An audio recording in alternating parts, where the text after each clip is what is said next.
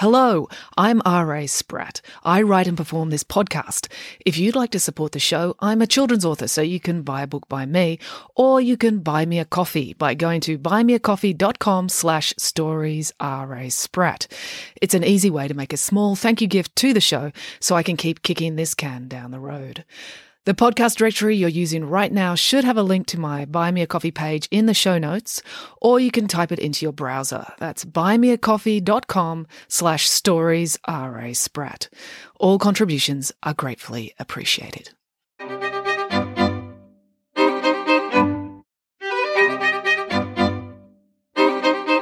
Hello and welcome to Bedtime Stories with me, R.A. Spratt. Okay, before we get into it, you may have noticed that the logo to the podcast has changed. Uh, there's no big deal. Everything else about the podcast is entirely the same. It's just I'm going to the Australian Podcast Awards tonight. Uh, Bedtime Stories with R.A. Spratt has been nominated in the children's category. And uh, at the awards, they want to put, like each of the podcasts that's nominated, they want to put the logos up on a huge screen behind you on the stage page. And it turns out that the, the logo I had, the resolution wasn't high enough and it looked kind of fuzzy when it was up on the big screen. So they said to me, can you give us some artwork? They call it artwork. Can you give us some artwork that has a higher resolution? So I got a designer to come up with the new logo and it looked really cool. So I thought I'll just change over the logo for everything. So that's why it's there. I just had to change it over because of boring issues relating to pixels and resolution and stuff like that. Okay, let's get into it. Today's story is The True History of Archimedes as told by Nanny Piggins. Nanny Piggins and the children were just returning home after a long day at the school's athletics carnival. The children were exhausted because it was mandatory to go in at least one running race and one field event. But Nanny Piggins was exhausted as well. She'd won the parents and carers 100 metres sprint. She hadn't intended to go in the race, but an ice cream van had parked at the far end of the oval, and as soon as she'd smelled the hokey pokey ice cream, Nanny Piggins took off running. One of the other mothers of a boy in the second grade had, when she was younger, represented her country in the 4x400 metres relay at the Olympics, so she was very surprised to see a petite pig in a Chanel gown shoot past her at the 75 metre mark. Nanny Piggins had also won the high jump. Parents and carers weren't actually meant to compete in this event, but Nanny Piggins was so shocked by how poor the human children were at jumping that she leapt out of the crowd and insisted that they let her demonstrate. The poor marshal on duty made the mistake of laughing at Nanny Piggins. He assumed because she was only four foot tall and her legs were only one foot long that she would not be good at leaping high in the air. This was a dreadful mistake. Obviously, Nanny Piggins was the world leader at being blasted into the sky out of a cannon, but she was also very good at leaping into the sky under her own steam as well. She was supremely athletic and after years of training perfectly aerodynamic. She paused only briefly to stomp on the marshal's foot before running at the high jump bar and leaping over it at twice the height of any other athlete's jump. It would have been churlish indeed not to give her the gold medal just because she was an adult. She didn't attend the school and was a pig. So naturally, by the time they got home, Nanny Piggins the children were all very tired and looking forward to a nice big slice or seven of cake, a mug of hot chocolate, and a warm shower before eating another seven slices of cake on the sofa while watching a relaxing horror movie. But as they stepped into the house, they were surprised to discover that it was raining inside. Children, did I get a head injury today that was so severe that I can't remember getting it? asked Nanny Piggins. Am I hallucinating that it is raining in our hallway? Is this a perfectly normal thing that happens all the time? No, I don't think you did get a head injury, said Derek. Not today, said Michael. Rain in the hallway is definitely not normal, added Samantha. Derek peered up at the ceiling. It looks like most of it's coming through the light fitting. What room is directly above the hallway? asked Nanny Piggins. Well, it would be the bathroom, said Samantha. Oh dear, said Nanny Piggins. What's wrong? asked Derek. Listen, said Nanny Piggins. Well, it's hard to hear anything over the indoor rain, said Michael. If you listen carefully, said Nanny Piggins. Her ears were much larger than a human's, and therefore much more capable. You can hear Boris is weeping. We'd better get up there. Nanny Piggins and the children hurried up the stairs and over to the bathroom, but the door was locked. Let us in, Boris, urged Nanny Piggins. I'm sure whatever has happened to transform the downstairs light fitting into an indoor water feature can easily be fixed or at least hidden behind a potted plant so that Mr. Green need never find out. But Boris only wailed harder. Boris, come along now, said Nanny Piggins. You know we all love you. Whatever has occurred, we will support you and engage in whatever harebrained scheme is necessary to get you the money to repair any damage you may have done. But you need to let us in there so we can find out what the problem is. No, it's too embarrassing, wailed Boris. Boris, if you don't let me in, said Nanny Piggins, I will let myself in. said Boris. I don't deserve your help. I'm a naughty, naughty bear. I'm coming in, said Nanny Piggins. If you need to grab a towel to protect your modesty, do it now. But he never wears clothes, Derek pointed out. He's a bear. He has fur. Boris doesn't see it that way, explained Nanny Piggins. He's very sensitive about these things. It's easiest just to humour him. Here we go. Three, two, one. Nanny Piggins kicked the door so hard it smashed open. Well, that was deeply satisfying, said Nanny Piggins. If you're wondering what to give me for my birthday, please do lock yourselves in the bathroom so I can do that again. They entered the bathroom and were met by a shocking sight. It was not the fact that Boris wasn't wearing clothes that was the problem. He wasn't, but that wasn't the concern. It was that he had somehow managed to get his 10 foot tall, 700 kilogram frame wedged all the way into the normal human sized bathtub. Oh, Boris, exclaimed Nanny Piggins, what have you done? I tried to take a bath, sobbed Boris. But why, dear? asked Nanny Piggins. You don't normally care for washing. Oh, Sarah, it was awful, said Boris. I went down to the honey emporium. But I thought you were banned, said Samantha. It was only a one year ban, said Boris. I was allowed back in at 2 p.m. today. I'd saved all my pocket money from teaching yoga to senior citizens at the retirement village. I was so excited to be allowed back. I thought I'd just buy one or two dozen jars and take them home for a lovely little afternoon snack. And it didn't go that way, guessed Nanny Piggins. Oh, Sarah, said Boris. They had a 500 litre vat at the back of the store. There was a little sign saying you could bring your own container, fill it up, and then weigh the container so they'd know how much to charge you. What did you do? asked Michael. Well, I didn't know about this system, said Boris, so I didn't have a container with me. I was just starting to weep about it. I did consider coming home to fetch the wheelbarrow. But then I thought it would be simpler if I just used myself as a container. So I twisted my head under the vat and opened the tap. And it all went horribly wrong? asked Derek. Oh no, it all went wonderfully right, said Boris. Litres and litres of honey were directly pouring into my mouth. It was my every dream come true. Well, it would have been if I was wearing my best tutu and dancing with Anna Pavlova, but it was very close. But then I felt something brushing against my face. Now, obviously, when I'd started eating the honey, I'd closed my eyes so I could really focus on the full sensory experience of eating that much beautiful, sweet, golden liquid.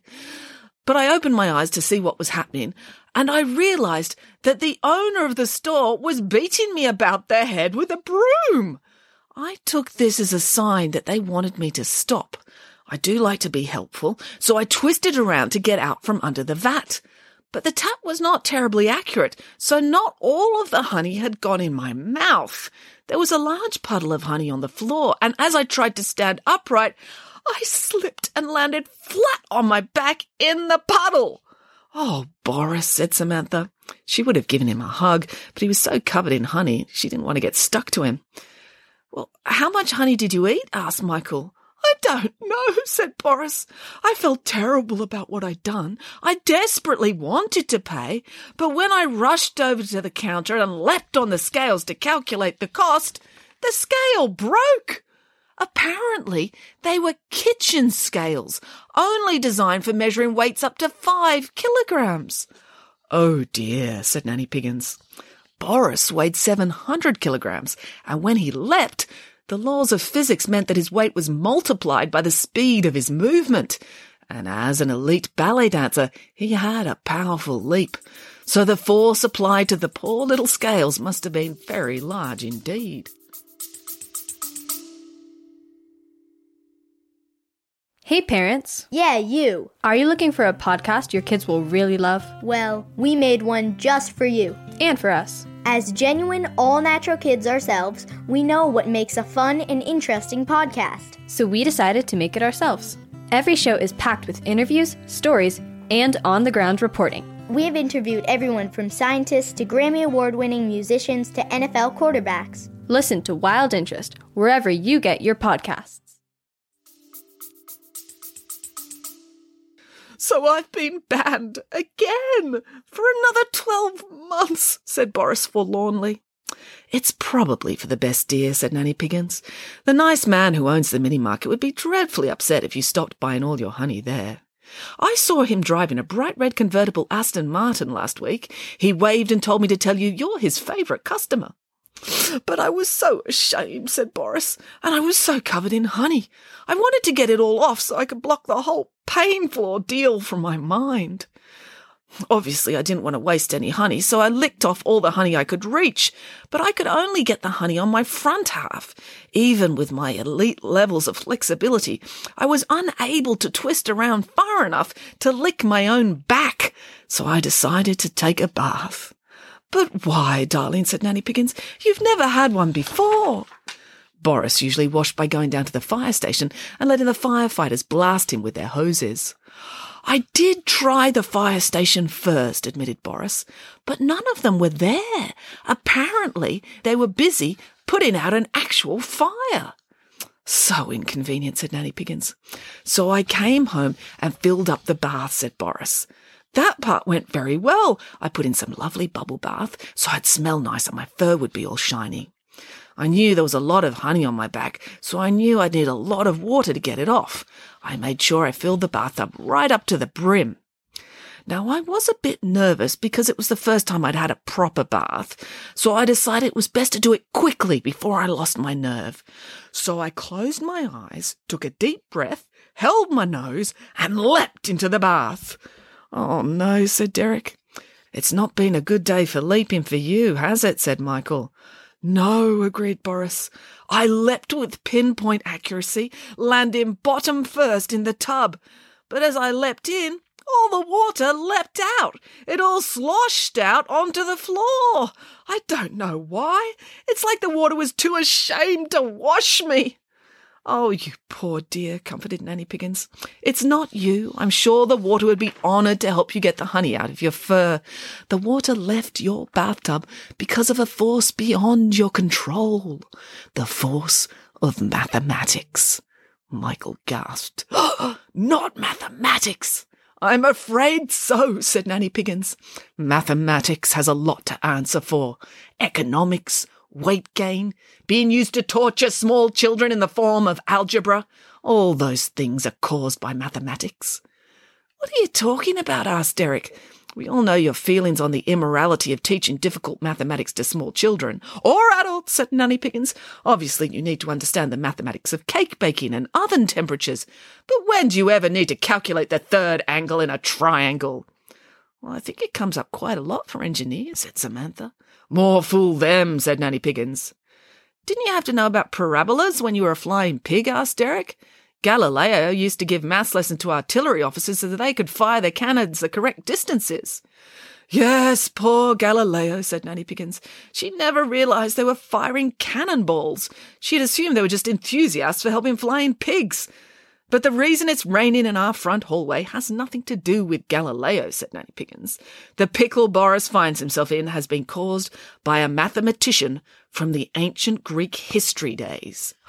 Not Zeus, exclaimed Samantha. No, maths was not Zeus's strong point, said Nanny Piggins, unless he was counting how many nymphs he'd kidnapped.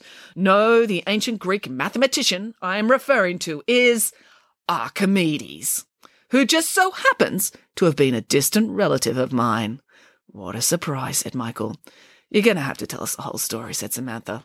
All right, I will, said Nanny Piggins. But first of all, let's fetch all the butter from the kitchen. Boris is tightly stuck in this bathtub, but if we smear butter all over him, he should be slippery enough that we can break the seal and then pull him out. I'll tell you the story while we work. Twenty minutes later, they all had a stick of butter in each hand and were rubbing it all over Boris as Nanny Piggins told her tale. It all happened in the ancient Greek history days. Archimedes was an incredibly clever mathematician and scientist living on the island of Syracuse. But isn't Syracuse in Italy? asked Derek. Well, it is now, said Nanny Piggins, but it wasn't then. Back in the ancient Greek history days, just about everything from Italy to India was part of Greece, because Alexander the Great was so tremendously good at conquering everybody. So anyway, Archimedes was in her house doing lots of clever scientific things all the time. Her? asked Michael. So Archimedes was a woman? Was she also a pig? Well, she was a mathematician so brilliant that even today nobody can conceive of how she thought of such clever things. So of course she was a Piggins. Now, being so brilliant, the king of Syracuse kept popping by and asking her to do him favours. The king? asked Samantha. Yes, Archimedes had the misfortune of actually being related to King Helos II of Syracuse, said Nanny Piggins. But we mustn't blame her. We all of us have unfortunate, no good relatives we are forced to endure. Like your no good brother Bramwell? asked Michael. Yes, thankfully Bramwell has never been made king of an important island, said Nanny Piggins. It would certainly be insufferable if that ever happened. So this king kept asking his cousin Archimedes for help. Usually the help he wanted was clever new types of weaponry, because the Roman Empire was starting up next door to Syracuse, and King Helos was concerned about defending himself. So, in between working out groundbreakingly brilliant ideas about the principles of mathematics, Archimedes would whip up some ideas for weapon design, you know, giant catapults, solar death rays, that sort of thing. Solar death rays? asked Michael. Yes, they involved a lot of convex mirrors, said Nanny Piggins. They didn't necessarily work, but it kept the king busy making them so Archimedes could get on with her mathematics. Anyway, one day the king came to Archimedes with a different type of problem. You see, the king had asked a goldsmith to make a new crown to go in the temple. The king gave the goldsmith enough pure gold to make this crown. The goldsmith took the gold away, melted it down, and shaped it into the crown and returned it to the king. But there was something about the goldsmith that the king did not quite trust. The king began to worry that perhaps the gold in his new crown was not the same gold as the gold he had given the goldsmith. You know, gold is so incredibly valuable, even a few crumbs of gold would be enough to provide a family with food for months. What if the goldsmith had kept half the gold for himself and melted down a less valuable metal like silver and mixed that in with the gold to make the crown? So the king took the new crown to Archimedes and asked if there was a way she could measure the amount of pure gold in the crown. Archimedes puzzled over the conundrum. Hmm, well, we know how much gold weighs, and we know how much silver weighs, said Archimedes, and gold weighs more than silver. So if someone substituted in silver, that would weigh less. Brilliant, said the king.